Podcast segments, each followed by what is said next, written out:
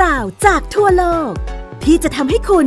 เปิดมุมมองทางความคิดและเข้าใจในสิ่งที่เป็นเล่ารอบโลกโดยปิติสีแสงนาม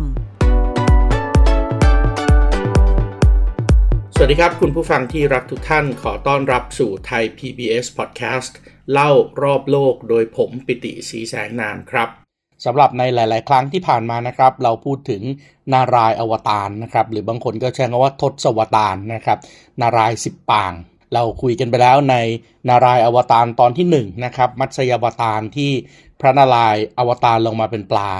นารายณ์ปางที่2นะครับกูรามาวตารนะครับที่อวตารลงมาเป็นเต่าซึ่งอันนี้ไม่ได้อยู่ในซีรีส์นี้แต่ว่าก่อนหน้านี้เราเคยคุยกันไปแล้วนะครับในเรื่องของนารายณ์กวนเกษียณสมุทรแล้วก็งานประติมากรรมที่สนามบินสุวรรณภูมินารายณ์อวตารปางที่3ก็คือวราหาวตารนะครับที่อวตารลงมาเป็นหมูป่านะครับแล้วก็มีเรื่องราวสืบเนื่องต่อในอวตารที่4นะครับหรือว่านรสิงหาวตารนะครับที่อวตารลงมาเป็นปีศาจนะครับที่รูปร่างเหมือนคนนะครับแต่ว่าหัวเป็นสิงโตนะครับแล้วก็มีกรงเล็บนะครับเป็นเหมือนกับสัตว์นะครับแล้วก็ลงมาปฏิบัติการพิเศษนะครับเพื่อที่จะปราบมารที่ไม่เชื่อว่าจะมีใครสามารถทำลายได้ส่วนปางที่5นะครับวามาวตารนะครับก็อวตารลงมาเป็นคนแคละนะครับส่วนอวตารปางที่6ซึ่งเพิ่งจบไปเมื่อตอนที่แล้วก็คือปรสุรามนะครับหรือว่าปรสุรามาวตารนะครับที่อวตารลงมาเพื่อสร้างความชอบธรรมให้กับพราหมณ์ในขณะที่นารายณ์อวตารปางที่7เนี่ยโอ้โหเราเคยคุยกันรายละเอียดนะครับเข้าใจว่าเป็นซีรีส์10ตอนเลยนะครับที่เล่าถึงเรื่องของรามายณะเพราะฉะนั้นการอวตารลงมาเป็นพระรามแห่งเมืองอโยธยานะครับที่ไปปราบปรากสดที่กรุงลงกาที่ชื่อว่าราวณาเนี่ยผมก็จะไม่นำมาไว้ในซีรีส์นี้นะครับแต่ว่าสามารถที่จะไปย้อนหลังกลับไปฟังได้วันนี้เราจะมาถึงนารายณ์อวตารปางที่8นะครับซึ่งก็ถือว่าเป็นนารายณ์ปางอวตารที่มีความสำคัญมากๆไม่แพ้กันนะครับเพราะว่า2มหากาพย์ที่ยิ่งใหญ่ของอินเดียเนี่ยก็คือมหากาพย์รามายณะก็เกี่ยวข้องกับนารายณ์อวตารปางรามอวตารนะครับส่วนมหากาพย์ในประเทศอินเดียที่สำคัญไม่แพ้กันนะครับก็คือมหากาพย์มหาภารตะเนี่ยนะครับก็เป็นเรื่องราวชีวิตที่มาเกี่ยวข้องสืบโยงนะครับกับกฤษณาวตารกฤษณาวตารก็คือปางที่องค์พระนารายณ์เนี่ยอวตารลงมาเป็นพระกฤษณะพระรามกับพระกฤษณะเนี่ยนะครับถือว่าเป็น2ปางอวตารที่น่าจะมีคนเคารพนอบน้อมมากที่สุดนะครับไม่ใช่เฉพาะแค่ในอินเดียเท่านั้นนะครับแต่ว่าในจักรวาลโบราณเนี่ยเราก็จะนับถือ2ปางนี้มากมายมหาศาลนะครับแม้แต่ในดินแดนสุวรรณภูมิเอเชียตะวันออกเฉียงใต้ของเราเองเนี่ยนะครับเวลาเราตั้งชื่อเมืองเราตั้งชื่อภูมิสถานต่างๆเนี่ยเราก็ตั้งชื่อตามเมืองของพระนารายณ์อวตารใน2ปางนี้แหละนะครับยกตัวอย่างเช่นนะครับกรุงเทพทวาราวดีศรีอยุธยาใช่ไหมครับก็คือชื่อของกรุงศรีอยุธยาในสมัยที่ยังเป็นเมืองหลวงอยู่เนี่ยนะครับกรุงเทพทวาราวดีศรีอยุธยาอยุธยาก็แน่นอนนะครับเป็นเมืองเกิดของพระรามนะครับในนารายณ์อวตารปางที่7รามาวตารนะครับส่วนทวาราวดีนะครับหรือว่าทวารกาเนี่ยก็เป็นเมืองของพระกฤษณะนะครับที่เป็นนารายณ์อวตารปางที่8เพราะจริงๆแล้วในพื้นที่ที่ปัจจุบันเป็นประเทศไทยเราเองเนี่ยก็รับเอามานะครับทั้งมหากาพย์รามายณะแล้วก็มหากาพย์มหาภารตะยุทธถ้าคุณผู้ฟังท่านไหนมีโอกาสเดินทางไปนครปฐมอย่างเงี้ยนะครับที่นครปฐมที่ก็เป็นส่วนหนึ่งนะครับที่รับเอาวัฒนธรรมร่วมในสมัยทวาราวดีมาเป็นสถานีการค้าเนี่ยก็ยังมีตำนานเรื่องพญากงพญาพานซึ่งพญากงพญาพานนั่นแหละนะครับก็คือเรื่องราวเรื่องหนึ่งนะครับที่เป็นท่อนใจความสำคัญท่อนหนึ่งของนารายณ์อวตารปางกฤษณาวตารพระกฤษณาเนี่ยก็ถือว่าเป็นปางที่คนอินเดียนะปัจจุบันเนี่ยก็นับถือมากๆนะครับแล้วก็บางพื้นที่เนี่ยก็ถือว่าพระกฤษณะเนี่ยก็เป็นแทบจะเรียกได้ว่าเท่าเทียมกันเลยกับนารายณ์นะครับทั้งที่จริงๆแล้วนารายณ์อวตารลงมาเป็นกฤษณะเท่านั้นเองนะครับแต่ว่าก็มีความรักนะครับมีความเคารพนะครับเวลาเราพูดถึงความรักความเคารพในอินเดียต่อพระผู้เป็นเจ้า3องค์สูงสุดหรือว่าจอมเทพเนี่ยเขาไม่ได้มองว่าจอมเทพทั้ง3เป็นสิ่งศักดิ์สิทธิ์นะครับเขามีความสัมพันธ์แบบภักตินะครับที่พูดถึงเรื่องของความรักต่อพระผู้เป็นเจ้าถึงขนาดที่บางคนเนี่ยก็ปวารณาตัวเป็นสามีหรือปวารณาตัวเป็นคู่รักเป็นภรรยาของเทพเจ้าเลยก็มีนะครับแล้วก็แน่นอนว่าปางที่ลีลามากที่สุดนะครับแล้วก็ เป็นที่รุ่มรวยด้วยเสน่หาต่างๆนานาเนี่ยก็คือกฤษณาวตารนี่แหละครับเนื้อเรื่องของกฤษณาวตารเนี่ยถือว่าเป็นเรื่องที่มีความพิเศษนะครับแตกต่างจากการอวตารองค์อื่นๆนะครับอย่างอวตารลงมาเป็นพระรามอย่างเงี้ยที่เราเคยคุยกันไปในเรื่องรามายณะเนี่ยตัวพระนารายณ์เองเวลาเป็นพระรามเองก็มีแต่ขาวกับดำถูกต้องไหมครับบางครั้งก็ทำผิดก็รู้เลยว่าทำผิดทำเลวนะครับแต่ส่วนใหญ่จะทำถูกนะครับแล้วก็ยึดมั่นในหลักการที่เป็นกฎของจักรวาลแต่เมื่ออวตารลงเป็นพระกฤษณะเนี่ยโอ้โหพระผู้เป็นเจ้าพระนารายณ์องค์นี้นี่สามารถที่จะมีความทะเลนต์นะครับมีการเล่นกลนะครับมีการลำเอียงมีการเข้าข้างเพื่อให้ได้ชัยชนะนะครับรวมถึงแน่นอนมีบทอัศจรรย์หรือว่าบทรักนะครับซึ่งโรแมนติกนะครับแล้วก็กลายเป็นเหมือนกับต้นทางเลยอะถ้าเกิดพูดถึงหนุ่มๆชาวอินเดียถ้าเขาอยากที่จะมองใครเป็นเหมือนกับฮีโร่นะครับเป็นนักรักเป็นเพลย์บอยเป็นคนที่มีไหวพริบมีทาเลนต์มีความฉลาดหลักแหลมที่จะสามารถที่จะเอาชนะในสิ่งต่างๆได้เนี่ยเขาก็จะมองพระกฤษณะนี่แหละนะครับเป็นเหมือนกับเป็นฮีโร่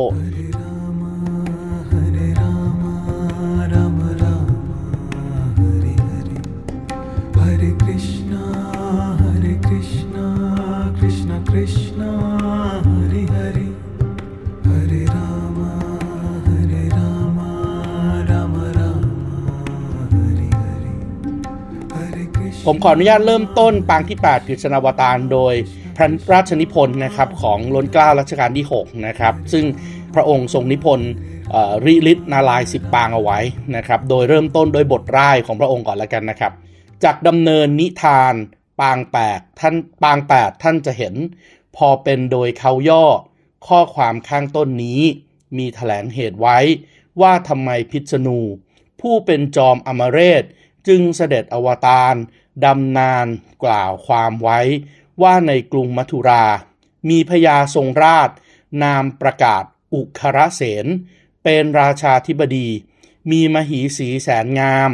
นามกัลณีกัลยาแต่ว่าไร้โอรสการกำหนด1วานนงคลานไปเที่ยวป่าหลงคณานารีเทวีเที่ยวตามค้นอสูรตนหนึ่งไซได้เห็นนางรูปงามก็มีความเสน่หา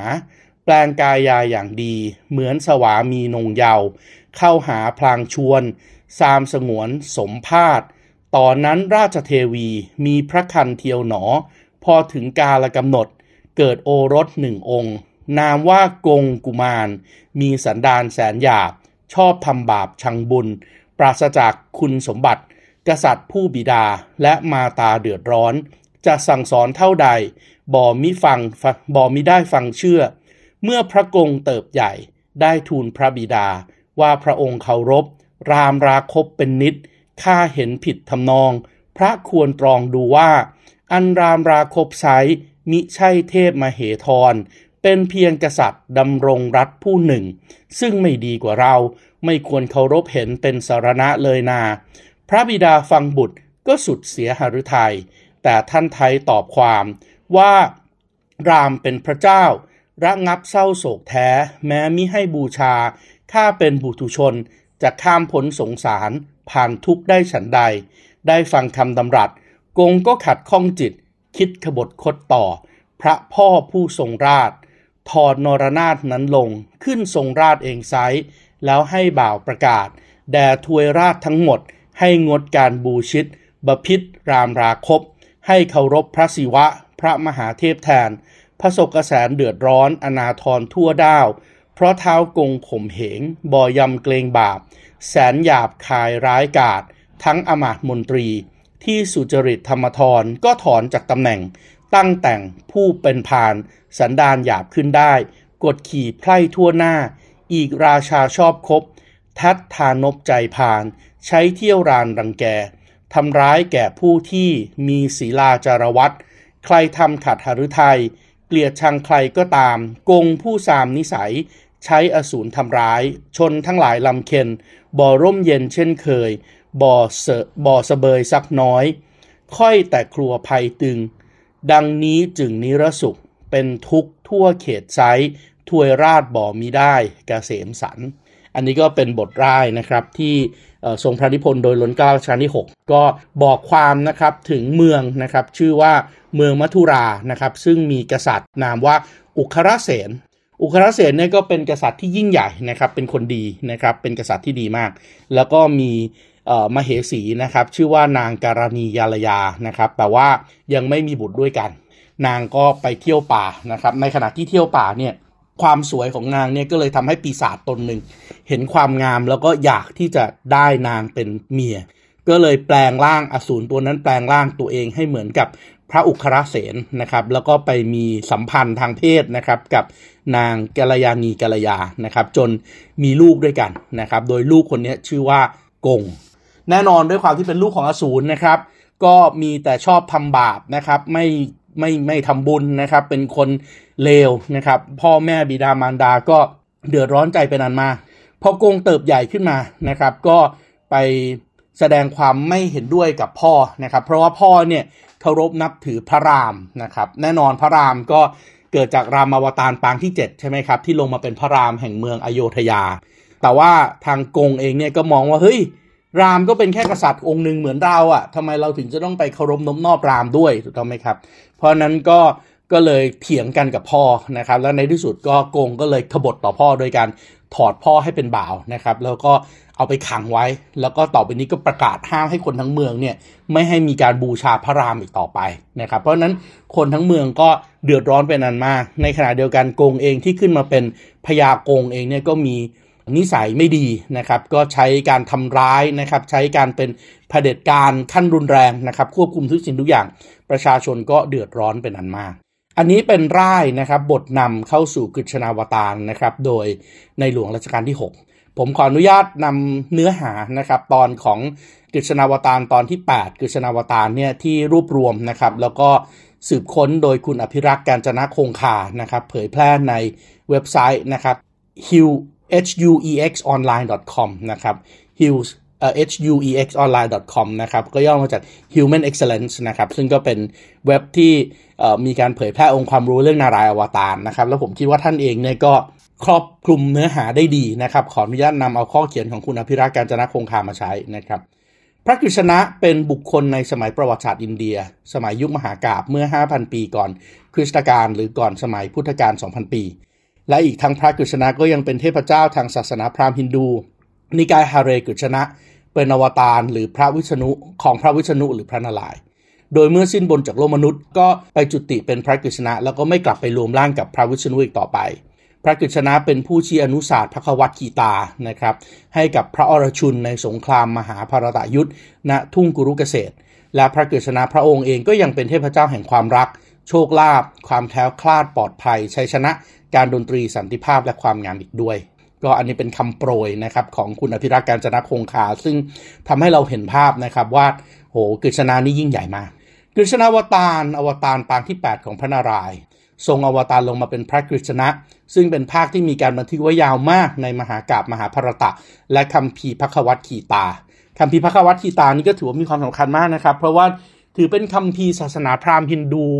น่าจะเป็นคัมภีร์แรกนี่แหละที่ถูกถอดความแล้วก็แปลเป็นภาษาอังกฤษโดยศิลปินนะครับกวีนักปราชญ์นะครับที่ชื่อว่ารพินทรนาถฐากูลนะครับแล้วก็ทำให้ความงามของสโลกในศาสนาพราหมณ์ฮินดูเนี่ยได้รับการเผยแผ่เป็นครั้งแรกในโลกตะวันตกนะครับแล้วก็ทำให้ตัวของรพินทรนาถฐากูลเองเนี่ยก็เป็นคนเอเชียคนแรกนะครับที่ได้รับรางวัลโนเบลไพรส์เพราะนั้นก็ถือว่ามีความสำคัญมากเรื่องราวของพระกฤษณะเป็นเรื่องที่มีความน่าสนใจทั้งยังเป็นภาคอวตารที่ได้รับความนับถือมากเช่นเดียวกับรามาวตารแต่บางครั้งพระกฤษณะก็ได้รับบูชาต่างจากองค์พระวิษณุพระกฤษณะได้รับการยกย่องเทียบเท่ากับมหาเทพก็คือเทียบเท่ากับพระวิษณุหรือพระนารายณ์นั่นเองเนื้อเรื่องปรางนี้กล่าวถึงกษัตริย์อุคระเสนผู้ครองเมืองมัทุราเป็นกษัตริย์ที่ทรงคุณธรรมเป็นที่รักใคร่ของประชาชนทั่วไปนะครับทรงมีมเหสีนะครับซึ่งในเล่มที่คุณอภิรักษ์นะครับนำมารวบรวมเนี่ยนะครับให้ชื่อนางมเหสีว่าปวนะเรขานะครับปวนะเรขาซึ่งก็แตกต่างจากต้นฉบับของล้นเกล้ารัชกาลที่6นะครับที่เรียกว่ากัลยาณีกัลยาปวนะเรขาเนี่ยนะครับเป็นมเหสีของกษัตริย์ชื่อว่าอุคระเสนก็ปกครองบ้านเมืองอย่างมีความสุขนะครับ วันหนึ่งนางปวนะเรขาถูกอสูรตนหนึ่งแปลงร่างให้กลายเป็นกษัตริย์อุคระเสนมาร่วมเสพสมครั้นอีก10 เดือนต่อมาก็บังเกิดพระโอรสนามว่ากังสะกษัตริย์อุคระเสนทรงหลงคิดว่ากังสะก็เป็นโอรสของพระองค์นะครับเช่นเดียวกับนางปวนะเรขานะครับเพราะว่าก็ไม่ได้รู้ว่าจริงๆแล้วการกำเนิดขึ้นมาเนี่ยเกิดขึ้นจากอสูรปลอมตัวมาสมสู่ด้วยนะครับกังสะเมื่อเติบโตขึ้นก็เริ่มแสดงออกถึงความชั่วร้ายเช่นไม่เคารพบิดาสังหารเด็กอื่นๆตลอดจนใช้กำลังขู่บังคับเอาธิดาทั้ง2 องค์ของกษัตริย์ชราสันนะครับแห่งเมืองมคธมาเป็นชายาของตนมคธนี่เดี๋ยวต่อไปก็จะเป็นอาณาจักรใหญ่นะครับถ้าเกิดว่าหลายท่านยังจำเรื่องราวได้นะครับกษัตริย์ของเมืองมคธนะครับในวงเมาระยะเนี่ยที่เดี๋ยวจะยิ่งใหญ่มากๆนะครับก็คืออโชก้าหรือว่าพระเจ้าอโศกนะครับที่เป็นคนรวบรวมแผ่นดินอินเดียแล้วก็ใช้ศาสนาการเมืองนะครับในการที่จะสร้างซอฟต์พาวเวอร์นะครับโดยใช้ศาสนาพุทธตัวของกังสาเองเนี่ยก็ไปบังคับขู่เอาธิดาทั้ง2 องค์ของกษัตริย์ชราสันแห่งเมืองมคธมาเป็นภรรยาแล้วสุดท้ายก็จับตัวกษัตริย์อุคระเสนผู้พ่อเนี่ยไปคุมขังไว้จากนั้นจึงสถาปนาตนเองขึ้นเป็นกษัตริย์แทนนอกจากนี้ยังขยายอาณาเขตออกไปอย่างกว้างขวางนะครับแล้วก็กังสาก็สั่งประกาศห้ามทุกคนไม่ให้ประกอบพิธีเคารพบูชาพระวิษณุหรือว่าพระนารายณ์อันนี้ก็จะคือเนื้อความในช่วงเวลาเดียวกันกับที่เมื่อกี้ผมร่ายให้ฟังในฤทธิ์นารายณ์10 ปางปางที่ 8กฤษณาวตารของรัชกาลที่6คุณกำลังฟังเล่ารอบโลกโดยปิติสีแสงนามทางไทย PBS Podcastพระวิษณุมหาเทพทรงทอดพระเนตรเห็นความเดือดร้อนของมนุษย์และเหล่าทวยเทพจึงตัดสินพระทัยอวตารลงไปปราบอสูรโดยทรงดำริว่าควรจะไปจุติเป็นบุตรของนางเทวกีนะครับนางเทวกีเองเนี่ยเป็นธิดาองค์ที่7ของพระเจ้าเทวกานะครับซึ่งพระเจ้าเทวกานี้ก็ไม่ใช่ใครอื่นนะครับเป็นพี่ชายของกษัตริย์อุคระเสนนะครับเป็นลุงของพญากังสะนี่แหละนะครับเพราะฉะนั้นนางเทวกีเองจริงๆก็มีศักดิ์เป็นลูกพี่ลูกน้องกับพญากังสะนะครับโดยนางเทวกีเนี่ยก็มีสามีก็คือวาสุเทพนะครับบางคนก็ใช้ว่าวาสุเทพนะครับบางคนก็ใช้ว่าวสุเทวะวาสุเทพหรือว่าวสุเทวะเนี่ยก็ถือว่าเป็นเชื้อพระวงศ์ชั้นสูงอีกคนหนึ่งนะครับโดยพระวิษณุเนี่ยนะครับทรงถอนพระเกศาดำเส้นผมสีดำของพระองค์นะครับแล้วก็เส้นผมสีขาวของพญาอนันตนาคราชนะครับหรือว่าเสสนาคซึ่งเป็นพาหนะของพระองค์เนี่ยให้ลงไปแล้วก็ทำพิธีนิโยกนะครับไปยังคันของพระนางเทวกีโดยเส้นผมสีขาวของเสสนาคหรือว่าอนันตนาคราชเนี่ยนะครับก็ไปบังเกิดเป็นลูกชายคนที่7นะครับของนางเทวกีกับวสุเทวะชื่อว่าพลรามแล้วก็มีน้องชายนะครับเป็นเส้นเกศาสีดำของพระองค์ก็ไปบังเกิดเป็นบุตรคนที่8ของนางเทวกีกับวสุเทวะชื่อว่าพระกฤษณะทำไมต้องไปเกิดเป็นบุตรคนที่7แล้วก็เป็นบุตรคนที่8ครับแล้วบุตรคนที่1ถึงคนที่6หายไปไหนนะครับก็มีการต้องเล่าย้อนเหตุการณ์กลับไปนะครับในวันพิเศษสมรสนะครับของนางเทวกีกับวสุเทวะนะครับในวันนั้นนะครับก็แน่นอนพญาติพระวงศ์ต่างๆซึ่งรวมถึงพญากังสาก็มาร่วมงานแต่งงานด้วยนะครับแล้วก็มีเสียงจากเบื้องบนนะครับหลายๆคนบางคนก็บอกเป็นเสียงจากนรกบางคนก็เป็นเสียงจากสวรรค์บางคนก็เป็นเสียงดังขึ้นมาจากทุกทิศทุกทางนะครับเตือนพญากังสาว่าพระองค์จะถูกประหารโดยบุตรของนางเทวกีเพราะนั้นวันนั้นพญากังสาเองก็เป็นผู้นำเผด็จการของรัฐไปแล้วถูกต้องไหมครับเป็นผู้นำเผด็จการของเมืองมัทุราไปแล้วเพราะฉะนั้นพญากังสาก็เลยจะคิดจะสังหารนางเทวกีทันทีแต่ว่าวสุเทวะเองขอไว้นะครับขอสัญญาว่าเอาอย่างนี้อย่าให้พี่น้องลูกพี่ลูกน้องต้องมาฆ่ากันเลยเพราะนั้นวสุเทวะก็สัญญาว่าเมื่อไหร่ก็ตามที่ตนมีลูกกับนางเทวกีเนี่ยจะนำลูกของตนที่เกิดกับนางเทวกีทั้งหมดมามอบให้พญากังสาเพื่อให้พญากังสาเอาไปดูแลจะได้ไม่มาฆ่าตนทีหลังแล้วก็พบว่าเมื่อนางเทวกีคลอดบุตรทั้ง6 คนแรกออกมานะครับแต่ละคนที่คลอดออกมาวสุเทวะก็รักษาสัญญาโดยนำมาให้พญากังสา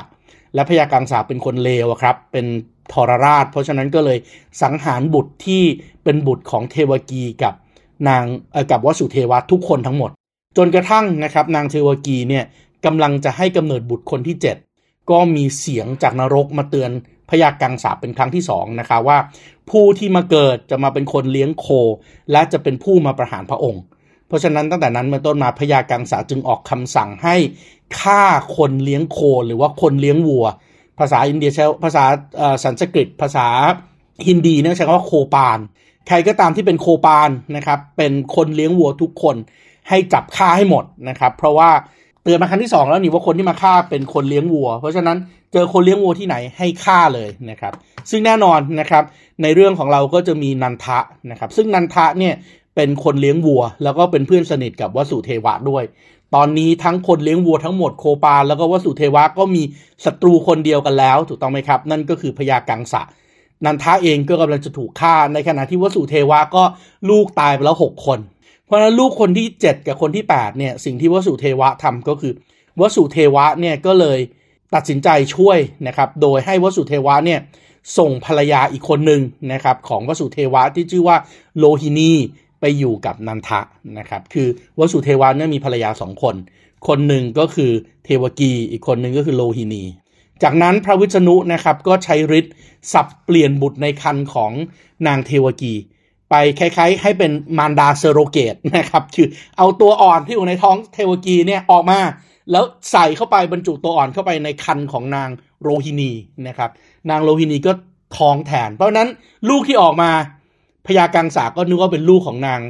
โลหินีไม่ใช่ลูกของนางเทวกานะครับเพราะฉะนั้นลูกของนางเทวกีที่เซโรเกตหรือว่าอุ้มบุญโดยนางโลหินีเนี่ยก็ถือกำเนิดออกมาแล้วก็ได้ชื่อว่าพระพลรามในขณะที่พญากังสาก็คิดว่าลูกที่เคยมีอยู่ในท้องของนางเทวกีคนที่7เนี่ยได้เสียชีวิตนะครับแท้งไปแล้วบุตรคนที่8นะครับชื่อว่าพระกฤษณะ